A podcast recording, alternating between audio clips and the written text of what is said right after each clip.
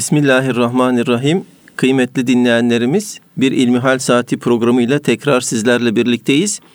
Yüce Rabbimizin selamı, rahmeti ve bereketi üzerimize olsun inşallah. Sizlerden bize ulaşan soruları malumunuz olduğu üzere değerli hocamız Doktor Ahmet Hamdi Yıldırım cevaplandırıyor. Kıymetli dinleyenlerimiz ilk bölümümüzde e, hocamıza tevcih edeceğimiz soruları şöyle bir e, kısaca e, hızlıca özet geçmek istiyorum. İslam'da üniforma anlayışı var mı? Peygamber Efendimiz evlere e, ziyarete gelir mi? Dış görünüşte daima gayrimüslimlerden e, farklı olmak gerekiyor mu sorularına inşallah değerli hocamızdan cevaplar isteyeceğiz. Muhterem hocam e, buyurun inşallah başlayalım. İslam'da üniforma anlayışı ve şekilcilik söz konusu mudur? Elhamdülillahi Rabbil Alemin ve salatu ve selamu ala Resulina Muhammedin ve ala alihi ve sahbihi ecmain. Cenab-ı Allah insanoğlunu yaratmış. Yeryüzünde kendisine kulluk yapmalarını istemiş. Ve bütün evreni, yeryüzünü, gökyüzünü, kainatı insanoğlunun emrine vermiştir. Böyle olunca kulda asıl olan kulun insanoğlunun yaratılış gayesi Allah'a ibadet etmektir. İbadetin bir şekli var mıdır? Vardır. İbadetin şartları var mıdır? Vardır. Bu şartlarından bir tanesi de setru avret dediğimiz insanoğlunun namaz kılarken avret mahallini yani avret olarak değerlendirilen avret demek çirkin demek. insandaki başkalarına gösterilmesi, yabancılara gösterilmesi yani insanın kendisinden başkasına göstermesi, yasak olan bölgeleri örtmesi anlamına geliyor. Binaenaleyh bu anlamda bir giyinme zorunluluğu insanoğlu için vardır. Bu giyinme zorunluluğunun hikmeti Cenab-ı Allah'ın Kur'an'daki ifadesiyle kışın soğuğundan, yazın sıcağından korunmayı da beraberinde getirir. Diğer taraftan insanoğlu giyim ihtiyacını bir süs olarak da değerlendirir. Nitekim ayeti kerimede namaz için zinetlerinizi, süslerinizi, güzel giysilerinizi giyinerek, takınarak namaz kılın anlamındaki ayeti kerime de elbisenin bir süs eşyası olarak da bir zinet için giyilebileceğini de göstermektedir. Böyle olunca elbise asgari olarak avret mahallini örtecek. Kışın soğuğundan, yazın sıcağından koruyacak. Bir başka yönüyle de zaman zaman bir süs olarak, bir zinet olarak giyilebilecek bir giysiyi ifade etmektedir. Fakat bunun belli bir şekli, belli bir kalıbı var mıdır? Bununla ilgili ana hatlar beyan edilmiş. Renk olarak Hazreti Peygamber sallallahu aleyhi ve sellem Efendimizin sevdiği renkler beyan edilmiştir. Binaenaleyh elbisenin bu maksatlardan biriyle giyildiğini söylemek mümkün. Ama bunların bir forma, bir şekle bağlı olması gerekiyor mu noktasında dinimiz bir şekil beyan etmemiştir. Ama öyle zannediyorum ki bu soruyu soran kardeşimiz özellikle de bayanların örtünmesi için belli bir şekil şartı var mı? Başörtüsünü şöyle bağlayacaksın. Eşarbın şöyle olacak. Efendim cilbabın veya işte çarşafın şöyle olacak diye veya illa çarşafla bir tesettür olacak diye bir zorunluluk var mı diye sormak istiyor. Burada da ana hatları dinimiz veriyor. Az önce de ifade ettiğimiz gibi Hazreti Peygamber Efendimizin tercih ettiği renkler var. Mesela beyazı Hazreti Peygamber Efendimiz severmiş. Kadınların renk tercihlerinin erkeklerde olduğu gibi e, sade bir renk olması, rengin bizatihi veya elbisenin kendisinin bir süs haline gelmemesi. Az önce söylediğimizde çelişiyor mu diye belki söyleyeceksiniz. Yani elbise bir zinet olarak da giyilebilir. Bu e, elbisenin bizatihi kendisinin zinete dönüşmesinden farklı bir şey.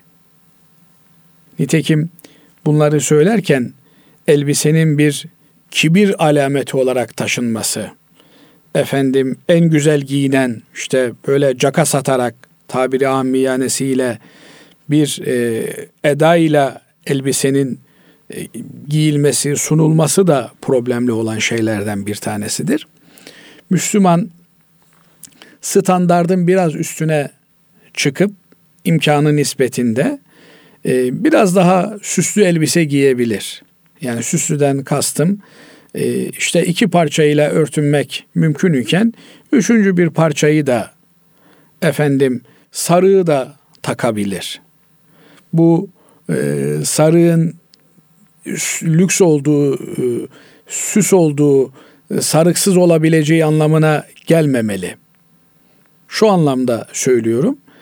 Sarığı takmayınca setre avretine bir zarar olmaz erkeğin. Ama onun sarıklı olması elbisesinin tamamlayıcı bir unsurudur. Binaenaleyh bu yönüyle ihtiyacın üstü olmak yönüyle bir zinet olarak kabul edilmiştir. Fakat elbisenin kendisinin bir çağıran, bağıran hal alması doğru karşılanmamıştır. Uygun görülmemiştir. Bu yönüyle bağıran renkler, parlayan renkler, efendim e, vücut hatlarını gösterecek şekilde giyilen dar elbiseler erkekte olsun, kadında olsun yasaktır. Çünkü asıl olan vücudu örtmektir. Vücudun üzerine bir kumaş yapıştırmak değildir. Vücuda kumaş sarmak değildir maksat. Kumaşın vücudun hatlarını örtmesidir. Bu kumaşta renk olarak da göze batmayan, dikkat çekmeyen renkler özellikle bayanlar için tercih edilmesi gereken renklerdir. Ve başörtüsü dediğimiz veya işte e, dış elbisesi dediğimiz elbisenin e, vücudun hatlarını örtmesi, saklaması istenilmektedir. Yoksa bunun haricinde işte filan markadan giyinilecek, tek tip bir elbise giyinilecek türünden böyle bir zorunluluk söz konusu değildir. Evet. Peki hocam Peygamber Efendimiz aleyhissalatu vesselam evleri ziyarete gelir mi? Diye sormuş bir dinleyicimiz. Tabi Hazreti Peygamber aleyhissalatü vesselam Efendimiz sahabe efendilerimizin evlerini ziyarete gitmiş. Evet o dönemde. Ee, o dönemde bazı evlerde yemek yediği, bazı evlerde namaz kıldığı çeşitli rivayetlerde geçiyor Hazreti Peygamber aleyhissalatü vesselam Efendimiz. Sadece kendi evinde oturmamış, sadece mescitte oturmamış. Başka arkadaşlarının, sahabesinin evlerine de gitmiş. Onların evlerine misafir olmuş, yemeklerini yemiş. İşte nitekim beldemizin, İstanbul'umuzun manevi muhafızı Eba Eyyub el Ansari Hazretleri Hazreti Peygamber Aleyhisselatü Vesselam Efendimiz'i 6 ay kadar yanlış hatırlamıyorsam evinde misafir etmiş. Dolayısıyla evlere misafirliğe gidermiş Hazreti Peygamber Aleyhisselatü Buradaki kastedilen hocam yani ruhen, manen Peygamber Efendimiz günümüzdeki insanların evlerine ziyarete gelir mi? Benim anladığım bunu kastediyor. Şimdi Aleyhisselatü Vesselam Efendimiz bizim evlerimizi ziyarete gelir mi? Yani gelmesine mani bir durum yoksa gelir. Ama bizim evlerimiz Hazreti Peygamber Aleyhisselatü Vesselam Efendimizin gelişine uygun evler mi? E, biliyorsunuz Hazreti Ayşe validemiz e, bir defasında üzerinde bir resim olan yastık almış. O yastıktan dolayı Hazreti Peygamber Efendimiz eve girmemiş. Yani Hazreti Ayşe validemizin odasına, hanesine girmemiş. İçeride demiş bir resim var, bir suret var demiş. Suret olan yere melekler girmez. E bana da melekler geliyorlar, vahiy getiriyorlar. Benim de girmem uygun olmaz diye buyurmuş aleyhissalatü vesselam Efendimiz. Buradan anlıyoruz ki Hazreti Peygamber aleyhissalatü vesselam Efendimizin teşrifine uygun olması lazım evlerimizin. Yani bizim evlerimiz onun teşrifine uygun evler mi? Mesela ben şimdi kendi adıma evet diyebilecek durumda görmüyorum kendimi. Yani bu koltuklar ne, bu halılar ne diye soracak olsa Hazreti Peygamber aleyhissalatü vesselam Efendimiz ümmetimin bir kısmı açlıktan ölürken, açlıktan inim inim inlerken bu lüks, bu şatafat ne diye sorduğunda ne diyeceğim?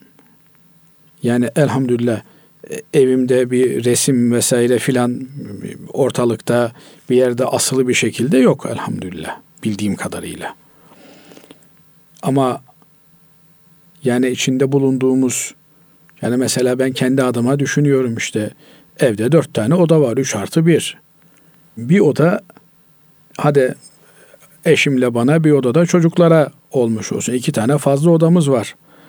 Ya açlıktan işte evsizlikten sokaklarda kalan, efendim çadırlarda kışı geçiren, bir yağmurda perişan olan e, binlerce, on binlerce, yüz binlerce din kardeşimiz e, mevcutken biz böyle e, 3 artı 1, 4 artı 1, ne bileyim 8 artı 2 dairelerde, villalarda oturup da ondan sonra Hazreti Peygamber aleyhissalatü vesselam Efendimizin bizim hanelerimize ziyaretini bekliyorsak yani baya bir iyi niyetli adamlarız demektir. Bana bu çok şey geliyor. Evet Efendimiz Aleyhisselatü Vesselam haneleri ziyaret ediyor mudur? Ediyordur. Çadır kentlere gidiyordur. Oradaki yoksul, gariban Müslümanların yanında olmaya gayret ediyordur Efendimiz Aleyhisselatü Vesselam. Ve eğer Peygamber Aleyhisselatü Vesselam Efendimiz'i görmek isteyen varsa onunla buluşmak, aynı çatı altında birleşmek isteyen varsa onların da o bir işarelerin, kimsesizlerin, e, efendim çadır kentlerin, o, o kampların içerisine girmesi gerekiyor. Dolayısıyla işte peygamber bize geldi, işte sohbetimizi şereflendirdi vesaire gibi e, laflar iddialı laflar bunlar. Yani o peygamber aleyhissalatü vesselam efendimizin teşrifini hak edebilmek lazım. E, Mamafi bir kıssa anlatırlar. Bir e, efendi hazretleri varmış. Böyle e, gizli bir nasıl diyelim bir hislenişi olurmuş. İşte ben çok hizmet ediyorum. Cenab-ı Allah elhamdülillah bana şu kadar hizmet lütfetti, bu kadar hizmet lütfetti. Bir gün e, rüyasında Hazreti Peygamber aleyhissalatü vesselam Efendimizin e, bu Efendi Hazretlerinin kullandığı e, arabaya teşrif ettiğini görmüş. Arabanın şoför mahallinde Hoca Efendi Efendi Hazretleri oturuyor. Efendimiz sağ koltukta oturuyor işte. Türkiye'deki e, adete göre. Çihari Güzin efendilerimiz yani dört halife efendimiz de arka koltukta oturuyorlar.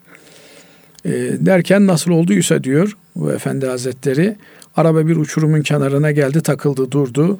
Ben böyle heyecanlandım, telaş yaptım araba uçurumdan aşağı yuvarlanacak diye. Hemen dışarıya çıktım bir taş vesaire filan bakıyorum. Tekerlerin altına koymak için diyor.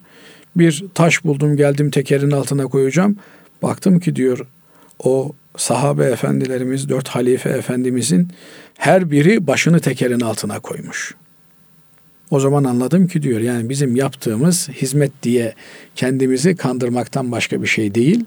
Fedakarlık, hizmet sahabe efendilerimizin yaptığıdır.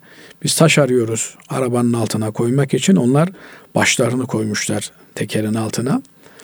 Dolayısıyla eğer Hazreti Peygamber aleyhissalatü vesselam Efendimizin yoluna başımızı koyabilirsek, onun davasını dava edinebilirsek, o zaman her an Cenab-ı Allah'la beraberiz. Her an Hazreti Peygamber aleyhissalatü vesselam Efendimizle beraberiz.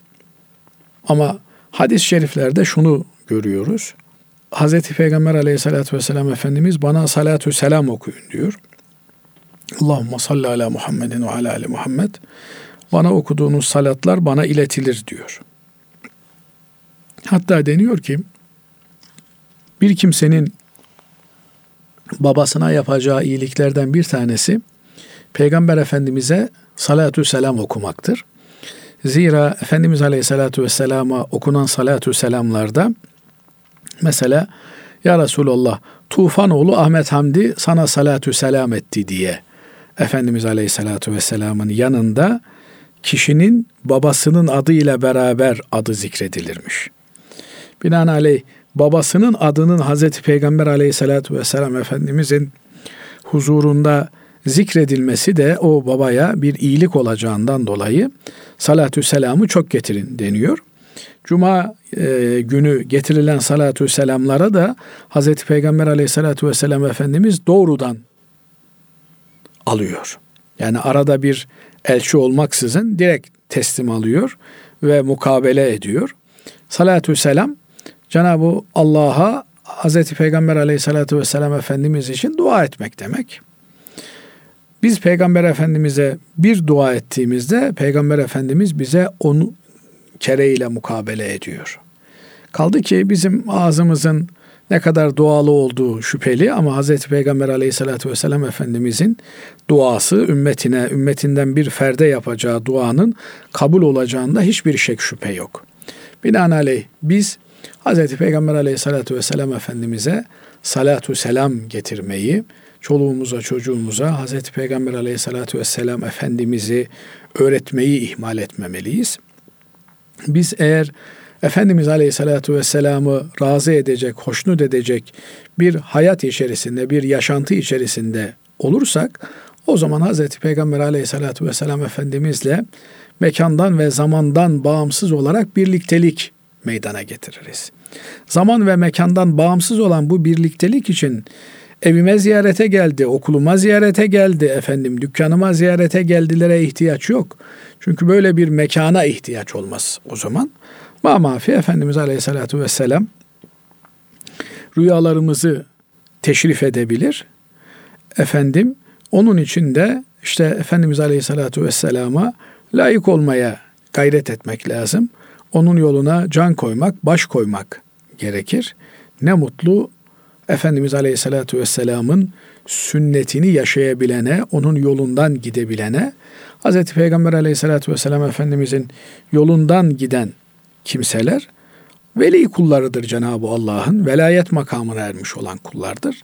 Çünkü velayet makamına ermenin e, ilk basamağı fena basamağıdır. Fena basamağı da kişinin kendini Hz. Peygamber aleyhissalatü vesselam Efendimizin yoluna rağm etmesidir. Onun yolunu, peygamberin yolunu kendisine yol etmesidir. İmam Rabbani Hazretleri'nin ifadesiyle kıl kadar bir miktar bile Hz. Peygamber'in sünnetinden sapmamasıdır. Böyle olunca Hz. Peygamber aleyhissalatü vesselam Efendimiz bizden hoşnut olunca bütün evren, bütün e, yeryüzü hatta zaman ve mekan ötesinde bir birliktelik hasıl olmuş olur. Efendimiz Aleyhisselatü Vesselam'ın ki sahabe efendilerimiz biz bu hadisi duyduğumuzda sevindiğimiz kadar hiçbir şeye neredeyse sevinmemişizdir. Malinde ifadeleri var. Buyuruyor ki Efendimiz el mer'u ma men ahabbe. Kişi sevdiğiyle beraberdir. Biz Hazreti Peygamber aleyhissalatü vesselam Efendimiz'i seviyorsak ki sevmek ifadesi çok iddialı bir ifadedir. Yani nasıl bir sevmek ki bu ben kendi adıma yine söyleyebiliyorum. Sizleri tenzih ederim. Dinleyicilerimizi de tenzih ederim. Ee, bir gün içerisinde ne kadar Hazreti Peygamber aleyhissalatü vesselam Efendimizle beraber olabiliyoruz? Ne kadar onun hadislerini okuyabiliyoruz? Ne kadar onun hayatından sahifeler okuyabiliyoruz? Ne kadar onu anlatabiliyoruz? İnsanlara Peygamber aleyhissalatü vesselam Efendimizin hayatından bir şeyler aktarabiliyoruz. Dolayısıyla Evet kişi sevdiğiyle beraberdir ama sevmek kolay bir şey değil. Şimdi ben yine kendime bakıyorum Basri Hocam. Bizim sevgimiz de ticaret olmuş. Yani beni seversen seni severim. Bana iyilik yaparsan sana iyilik yaparım. Hep bir haklı olma sevdası peşindeyiz. Yani halbuki sevgide haklılık diye bir şey yoktur. Yani seven insan e, haklı olma çabası, endişesi gütmez. İşte en basitinden işte bir hafta kadar önce bazı hocalarımız arasında sendi bendi böyle bir takım laflar gitti geldi. O benden özür dilesin, ben ondan özür dilemem. Yani bu halbuki birbirimizi sevsek e, ben özür dilerim, sen özür dilersin diye böyle bir senlik benlik içerisine girmeyiz. Niye? Ya seviyoruz diyoruz ama işte bu sevgi e, bizim literatürümüzü bu şekilde şekil almış. Dolayısıyla Cenab-ı Allah kendisi için sevişenlerden eylesin. Hz. Peygamber aleyhissalatü vesselam Efendimiz'i gerçek anlamda seven bir kimse aleyhissalatü vesselam Efendimiz'le beraberdir. O beraberlik için bir eve ihtiyaç yoktur. Bir mekana ihtiyaç yoktur. Dünya ahiret beraberdirler. Ve Peygamber aleyhissalatü vesselam Efendimiz'le beraber olan bir kimsenin de dünyada darlık görmesi, üzüntü çekmesi bunlar asla mümkün olacak şeyler değil. Evet. Allah razı olsun kıymetli hocam. Değerli hocam bu bölümün üçüncü sorusu da şöyleydi. Dış görünüşte daima gayrimüslimlerden farklı olmak mı gerekiyor? Şimdi Basri hocam dış için aynasıdır. Bir kabın içerisinde ne varsa dışına o sızar demişler. Yani pekmez kabının dışına sirke sızmaz. Sirkenin dışına da pekmez taşmaz. Dolayısıyla içte ne varsa dışa o yansır. Bir başka ifadeyle de dış zamanla içe de tesir eder. Onun için Cenab-ı Allah kûnû ma'as sadikin diyor. Samimi olan, ihlaslı olan insanlarla beraber olun. Çünkü kiminle oturur kalkarsanız onun hali size sirayet eder. Türkçemizde bir atasözü vardır. Bir kişiye 40 gün deli dersen deli olur. Yani demek ki sözün de insan karakterine bir etkisi var. Çevresel faktörlerin insan karakterine bir etkisi de var. Üzüm üzüme baka bakara kararır demişler. Bu yönüyle bir insan eğer bir gavur elbisesi giyerse tırnak içerisinde gavur elbisesi giymiş, gavur elbisesi giymiş diye diye adamı elbisesi gibi gavur yaparlar. Ama Müslüman bir elbisesi, Müslüman bir kisve giymişse o kisve zamanla insanı Müslümanlığa doğru iter. Onun için e, mesela insanların kılık kıyafetlerinden psikolojilerini tahlil edebilirsiniz. Hatta yazılarından insanların karakterlerini okuyorlar. Elbisesi de insanın karakterini ele veriyor. Bu yönüyle bir Müslümanın kendine özgü, Müslümana has olan kıyafetleri tercih etmesi, adetleri, gelenek ve görenekleri benimsemesi gerekir. Bunlar çok önemli şeylerdir.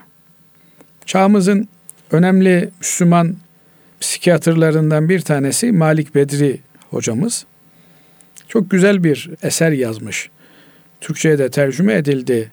Müslüman psikologların çıkmazı diye. Orada diyor ki yabancı ülkelerde yani Müslümanların kültürüne yabancı olan ülkelerde teknik bilimleri okumak için çocuklarınızı gönderebilirsiniz diyor. Yani mesela mühendislik okuyabilirler diyor. Efendim gavur ülkesinde de binanın statikleri, ölçümleri, mühendislikleri aynıdır. Müslüman ülkesinde de aynıdır. Yani Müslüman mimarisinin farklı kendine ait karakteristik özellikleri vardır ama yani binanın sağlamlığı vesairesi aynıdır. Efendim tıp okutabilirsiniz. Niye? Müslümanın kalp yapısıyla bir gavurun kalp yapısı aynıdır nihayetinde. Yani damarlar aynı damar, atar damar, toplar damar, damar tıkanıklığı vesaire filan E, paranız varsa en uzmanına gider efendim muayene olursunuz. Onun Müslüman olması, gavur olması e, bu teknik hizmet açısından o kadar da önemli değil. Ama eğer sosyal bilimlere çocuklarınızı yurt dışına gönderir ve yurt dışında yani İslam ülkelerinin dışında sosyal bilimleri almalarının yolunu açarsanız o zaman toplumu tahrip edersiniz diyor. Psikiyatr ilminden örnek veriyor. Psikiyatri diyor kültürden bağımsız, insan zihninden bağımsız olarak teşekkül etmez. Dolayısıyla bunu Müslümanca düşünen bir eğitim sisteminin içerisinde almanız, aldırmanız gerekiyor. Böyle olunca bizim e, kimliğimizi teşkil eden, Müslüman kimliğini teşkil eden her alanda gavurun en ufak ayrıntısına varıncaya kadar kimliğine ait olan şeyleri reddetmek, kullanmamak gerekiyor. Evet. Allah razı olsun kıymetli hocam. Teşekkür ediyoruz. Değerli dinleyenlerimiz, şimdi kısa bir araya gidiyoruz. Aradan sonra inşallah kaldığımız yerden devam edeceğiz. Huzur bulacağınız ve huzurla dinleyeceğiniz bir frekans. Erkam Radyo, Kalbin Sesi. Kıymetli dinleyenlerimiz, İlmihal Saati programımıza kaldığımız yerden devam ediyoruz. Sizlerden bize ulaşan soruları bu bölümde cevaplayacağımız soruları şöyle e, hızlıca önce bir geçmek istiyorum. Sosyal gelişim amaçlı olarak erkek ve kız çocukların birbiriyle dans etmesi caiz olur mu? İkinci sorumuz rüyalara güvenerek hayatımıza yön vermek ne kadar doğrudur? Ve son sorumuz insan ölüm esnasında bedenen şiddetli acı hisseder mi diye bu sorular bize ulaşmış. Değerli hocam ilk sorumuz bu bölümde sosyal gelişim amaçlı olarak erkek ve kız çocukların birbiriyle dans etmesi caiz olur mu?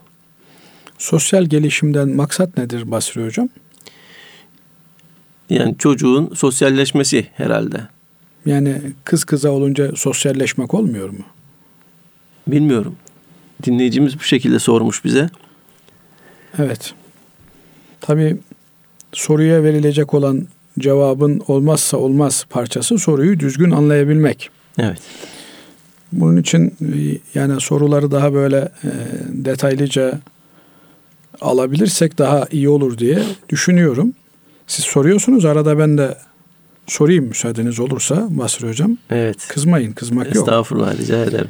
Şimdi sosyalleşme dediğimiz şey bireyin toplumda yer edinmesi, yalnız kalmaması, toplum içerisinde kendine bir yer edinebilmesi anlamına geliyor olsa gerek herhalde. Bu yönüyle genelde işte kız erkek ilişkilerinde şeriatımız özellikle de bülü çağından sonra veya akılları ermeye başladıktan sonra ki Efendimiz Aleyhisselatü Vesselam bir hadisi şerifinde 7 yaşına geldiğinde çocuklarınıza namazı emredin. Yanlış hatırlamıyorsam 7 yaşında yataklarını da ayırın buyuruyor Efendimiz Aleyhisselatü Vesselam. 7 yaşı e, çocuğun artık cinsiyetini tamamen öğrenmeye başladığı bir yaş. Ondan sonra kız erkek ayrımının net bir şekilde ortaya konulması lazım. E, o zamana kadar zaten çocuk oldukları için yani bebek tabir edebileceğimiz için onlar açısından pek bir cinsiyet ayrımı söz konusu değil ama ondan sonra cinsiyet ayrımının şekillenmesi gerekiyor. E, fakat bu demek değildir ki çocuklar 7 yaşından önce kız erkek e, aynıleştirilsin. Yok. Erkeğin erkeklerle daha fazla, kızın kızlarla daha fazla oynamasının yolu açılmalı. Zaten fıtraten de öyledir. Niye? E, erkek çocuk işte tabancayla, tüfekle oynamak ister. Kız çocuğu bebeklerle vesaireyle filan oynamak ister. Binaenaleyh ortak oyunları kızların ve erkeklerin ayrı olduğu için kız kızı bulduğunda onunla oynamak ister. Ama eğer bir kız arkadaş bulamamışsa 3-4 yaşında 5 yaşında çocuklar o zaman erkek e, arkadaşlarıyla beraber oynarlar. Kendi cinsiyet üstü oyunların üzerinden oynarlar. Yani kız mesela bebekle oynamak ister. Erkek çocuğu ben ne yapayım ben bebekle oynamam der. Tabancayla da oynamazlar. Hadi diyelim ki başka bir takım e, şeylerle oynarlar. Fakat burada sosyalleşme aracı mı dans? Şimdi bir de böyle bir mesele var. E, dans sanki böyle çok mubah bir şey, serbest bir şey. Erkek erkeğe yapılabilecek veya kadın kadına yapılabilecek bir şey de problem bunun erkekle kız arasında olması ama e, burada evet bunun bir zararı olabilir ama sosyalleşmek gibi çok önemli bir mevzu söz konusu olduğunda acaba bu basit zarar bu önemli faydayı temin etmek için göz ardı edilebilir mi? Türünden sorunun içerisinde gizli tuzaklar var. Öncelikle dans denilen şey az önceki e, sorunuzda da vardı. Yani Müslüman kimliğiyle bağdaşmayan bir şeydir. Müslüman kimliğinde, Müslüman adetlerinde, geleneklerinde, Anadolu e, İslam'ında böyle bir şey yok. Dans diye kelime bir defa bize yabancı olan bir kelime. E, bunun kendi e, Batı felsefesi içerisinde bir anlamı, bir karşılığı olabilir belki. Yani yanlış veya doğru o onların bilecekleri bir şey. Ama bizde böyle bir şey söz konusu olmadığı gibi bunun bir sosyalleşme aracı gibi gösterilmesi de çok vahim bir şey. Yani o zaman tabanca ile oynayabilirler mi çocuklar? Gerçek mermi kullanarak oynayabilirler mi? E, sosyalleşiyorlar böylelikle öbür türlü asosyal kalıyorlar. Yani bu kadar nasıl saçma bir şeyse bu dans üzerinden sosyalleşmeleri de böyle saçma bir şey geliyor fakirin e, kanaatine göre.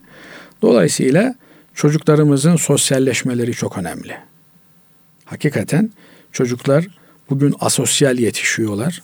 Herkesin elinde bir cep telefonu artık doğumdan önce başlıyor. Yani neredeyse imkan olsa anne karnındaki çocuğa bile cep telefonu vereceğiz. Ama dünyaya geldikten sonra kaçarı yok zaten. Herkese bir cep telefonu var. Çocuklarımızın sosyalleşeceği yerler camilerdir. Alacağız çocuğumuzu camiye götüreceğiz. Camide beraber ibadet edeceğiz, beraber oynayacağız, beraber güreş edeceğiz. Çocuk erkek çocuklarıyla beraber sosyalleşecek, kız çocuk da kız çocuklarıyla beraber sosyalleşecek. Öbür türlü cinsiyet karışıklığı meydana geliyor. Yani Yine başına kimsenin gelmesin diye dua ederiz. Ama bazı e, mesela çocuklar erkek çocuk kızlara özeniyor. Sebebi ne? İşte kalabalık bir kız ortamında tek başına erkek olarak büyümüş.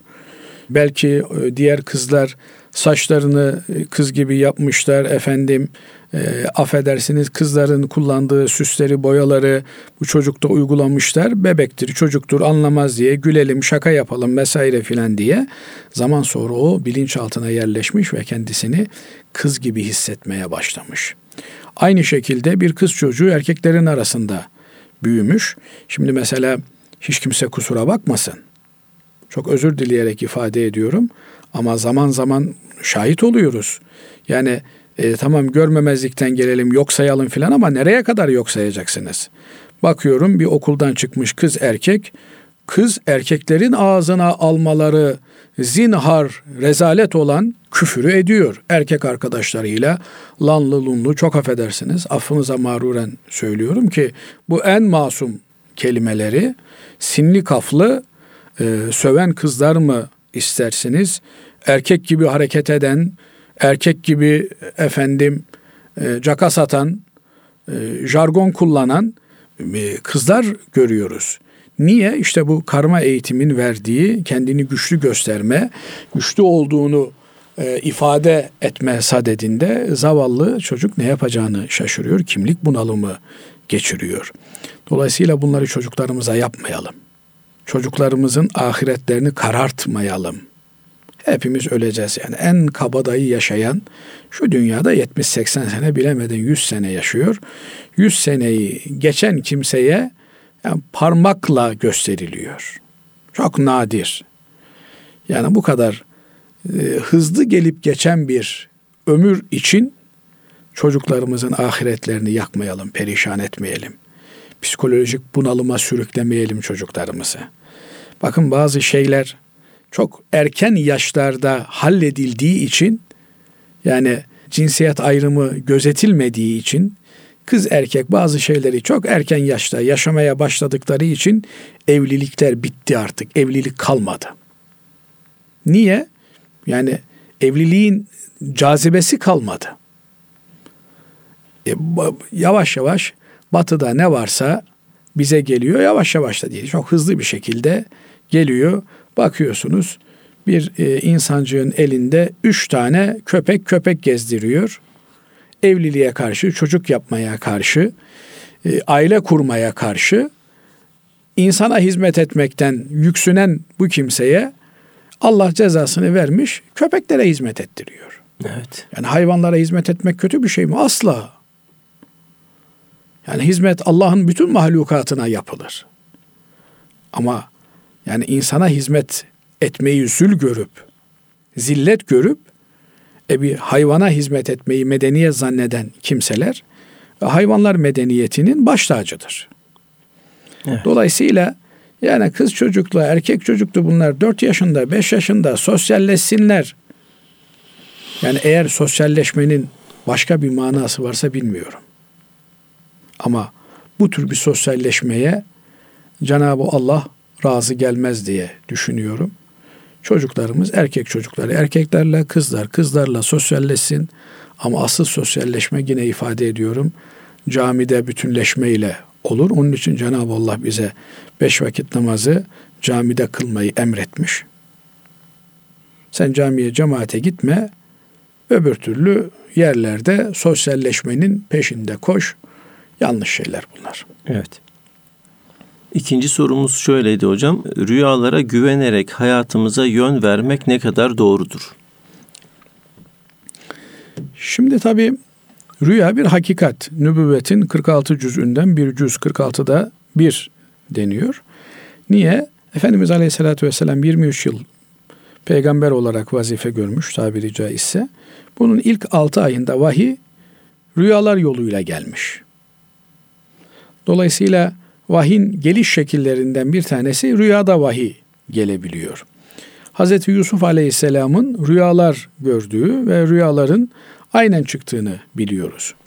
Rüya tabiri caizse sembol alemli, semboller aleminde dış dünyaya yani içinde yaşadığımız realiteye ışık tutan bir e, işaret manzumesi. Ama rüyanın rüya olması önemli. Yani rüya rüyayı sadıka dediğimiz sağlam bir rüya olmalı. Rüyayı gören kişinin sağlam bir kişi olması. Sonra o rüyadaki sembol dile vakıf olunması gerekiyor. Şimdi hocam, e, şimdi tamam e, sağlam rüya dedik. Rüyayı sadıka onu anladık, anlıyoruz. Sağlam kişi dediniz. Yani bundan kasıt ne? Yani herkes kendisini sağlam kişi olarak görebilir. Evet. Görebilir. Yani bunu nasıl şey yapacağız? Nasıl anlayacağız? Yani şöyle söyleyeyim. E, bir adam e, samimi bir Müslümansa, dini bütün bir Müslümansa, camide beş vakit namazını kılan, ticareti düzgün, kimseden hakkına hukukuna tecavüz etmeyen, insanların hakkına riayet eden, ahiretten korkan, endişe eden, haramı helali bilen, haramdan kaçınan, helalle iş tutan bir kimse ise sağlamdan maksadımız bu. Ama sabahtan akşama kadar içiyor, namaz yok, oruç yok, zekat yok, hırsızlık var, efendim zina var, fuhuş var. Allah muhafaza etsin. Siz de en kötüsünü tarif ettiniz. Şimdi bir, bir tarafta en iyisini tarif ettiniz. Bir tarafta da en kötüsünü tarif ettiniz. Ortayı da siz tarif Orta, edin hocam. Yani, yani her şeyde bir, yani e, yani veya vakit... şöyle söyleyeyim gıybet var, nemime var, yalan var. Evet. Yani şimdi bunlar olmayacak. E, böyle bir insan e, rüya gördü. Ben rüya gördüm. Rüyamda şu oldu, bu oldu. Yani senin e, gerçeğin yalan, rüyan nasıl doğru olsun derler adama. Yani dolayısıyla rüyayı gören adamın da gerçeğinin bir defa gerçek olması lazım ki rüyası üzerinden bir şey söz konusu olabilsin. Kaldı ki tabi burada yorum çok önemli bir şey. Yani rüyanın tevili, yorumu önemli. Onun içinde bir rüyadaki e, semboller yani rüyadaki işaretleri e, iyi bilen biri olması lazım. Yani bir kere kendisi yorumlayabilir mi hocam? Tabi asıl olan zaten kişinin kendisinin yorumlamasıdır rüyayı. Niye? Çünkü rüyayı görenle gördüğü arasında bir bağlantı vardır. Yani görünenle gören arasında bir bağlantı vardır. E, herkesin rüyası kendisine e, hastır. Evet. E, dolayısıyla kendi içinde bulunduğu duruma göre o rüyanın tabir edilmesi gerekir. En iyi de insan kendini bilir, tanır veya onu yakın tanıyan, bilen bir kimse tarafından değerlendirilmesi lazım. Yani şunu ifade etmeye çalışıyorum. E, bu işin evet rüyanın bir gerçeklik payı vardır. Rüya düzgün tevil edilebilirse hayatımıza ışık tutabilir. Ama e, onu yakalamak o kadar zor bir şey ki. Onu düzgün tevil ettirebilmek, onun hakkını verebilmek o kadar zor bir şey ki. Bazen işte insan bazı olaylar olduktan sonra ya ben bunu rüyamda görmüştüm filan diye oradan hareketle belki sonradan çıkartabiliyor. Öncesinde bunu tahmin edebilmek çok keskin bir takım e, sezgiler istiyor. Çok iyi bir marifet e, istiyor. Dolayısıyla e, rüyalarla hareket edebilir miyiz diye sorulduğunda edebilirsiniz e, demek kolay görünmüyor Basri Hocam. Anladım. E, ancak çok özel e, kimseler kaldı ki burada bile sadece kişinin kendisini bağlayıcı bir yönü vardır. Evet, evet. E, başkasını e, bağlamaz. Bazen de rüyaların başkasına da anlatılmaması gerekir. Nitekim Yusuf Aleyhisselam e, kıssasından onu öğreniyoruz. La taksus rüyake ala ihvetike feyekidu leke keyda. Rüyanı kimseye anlatma diyor. Kardeşlerine anlatma diyor. Sana hile yaparlar diyor. Dolayısıyla rüyayı kişi eğer güzel bir rüya görmüşse bir müjde olarak benimseyip kendinde saklamalı veya hakikaten e, kendisini e, seven salih insanlarla paylaşmalı. Haset etmeyecek, kıskanmayacak salih insanlarla paylaşmalı. E, böyle olursa rüya kişiye mahsus bir takım müjdeler taşır denilebilir. Evet. Değerli hocam son sorumuz da şöyle. İnsan ölüm esnasında bedenen şiddetli acı hisseder mi? Eder tabi hisseder. Efendimiz Aleyhisselatü Vesselam'ın terlediği rivayet ediliyor. Efendimiz Aleyhisselatü Vesselam'ın iki kişilik ölüm ızdırabı çektiği rivayetlerde geçiyor. Hazreti Ayşe validemiz ben diyor alnından terleri siliyordum diyor. Başını kucağıma almıştım diyor.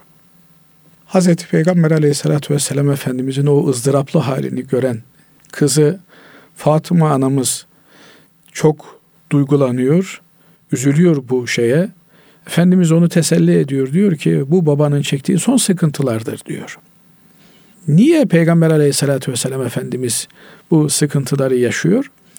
Ümmetine örnek olması için tabii. Yani ölüm ağır bir hadise, kolay bir şey değil. Yani insan elbisesini çıkartırken bile bir zahmet çekiyor. E, hele de e, düşünün mesela eliniz, ayağınız, takatiniz olmadığında elbisenizi giymeniz, çıkartmanız ne kadar büyük bir zahmet. Ruh insandan çıkıyor. Basri hocam yani kolayına çıkan bir hadise değil bu. Dolayısıyla bir ızdırap çekmesi normal. Ancak şehitler için Hazreti Peygamber Efendimiz onlar diyor işte böyle bir hafif cimcik gibi veya bir iğne batması gibi diyor ölüm anını hissederler. Fakat tabi e, acı dediğiniz şey e, acı hissetmek dediğiniz şey bu kişiden kişiye de değişebilecek bir hadise. Bazen bakarsınız böyle tereyağından kıl çeker gibi Cenab-ı Allah bazılarına lütfeder, kerem eder. Veya işte gece yatmıştır sabah secdeye işte geçen yine öyle bir sahne e, dolaşıyordu sosyal medyada. E, bir Müslüman işte namaz için kıyamda dururken birden önündeki direği iki defa öpüyor. secdeye kapaklanıyor ve vefat ediyor. Kim bilir ne göründü o anda. O anda ona. E, ayeti kerimelerde de işte ölüm anında azap meleklerinin gelip azap ettiği veya rahmet meleklerinin gelip müjdelediği ifade ediliyor. Cenab-ı Allah iman üzere ölebilmeyi hepimize nasip ve müyesser eylesin. Rahmet meleklerinin rahmet e, nidalarıyla çene kapabilmeyi, kelime-i şehadet getirerek vefat edebilmeyi Allah hepimize Amin. nasip ve müyesser eylesin. Evet. Allah razı olsun kıymetli hocam. Teşekkür ediyoruz. Değerli dinleyenlerimiz bir İlmihal Saati programının daha sonuna ermiş bulunuyoruz. İlmihalimizle ilgili, fıkıhla ilgili sorularınızı Erkam Radyo e-mail adreslerine gönderebilir, bizlere ulaştırabilirsiniz. Hepinizi Allah'a emanet ediyoruz efendim. Hoşçakalın.